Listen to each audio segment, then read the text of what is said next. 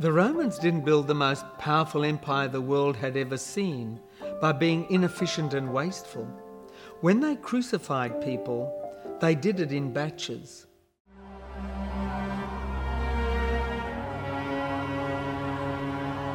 They crucified two rebels with him, one on his right and one on his left.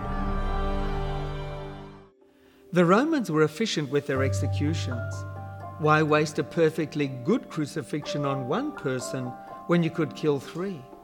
So, together with Jesus, they executed two other criminals. We traditionally call these thieves, but these weren't mere pickpockets.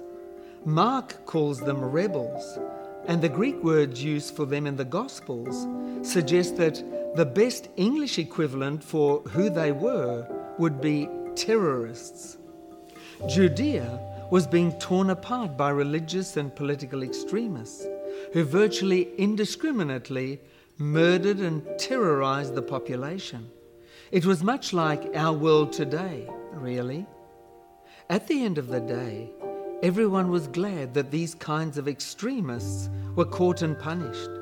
After all, they reasoned, there are some crimes that are just so heinous that only the death penalty is good enough for them.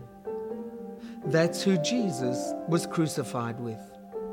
People sometimes think that the condemned man who Christ saved at the last moment must have had some goodness in his core. That's why we call him the good thief. And the one who didn't make it must have been close to the line, but not quite. If we have any tendency at all to think that way, then we haven't understood the gospel.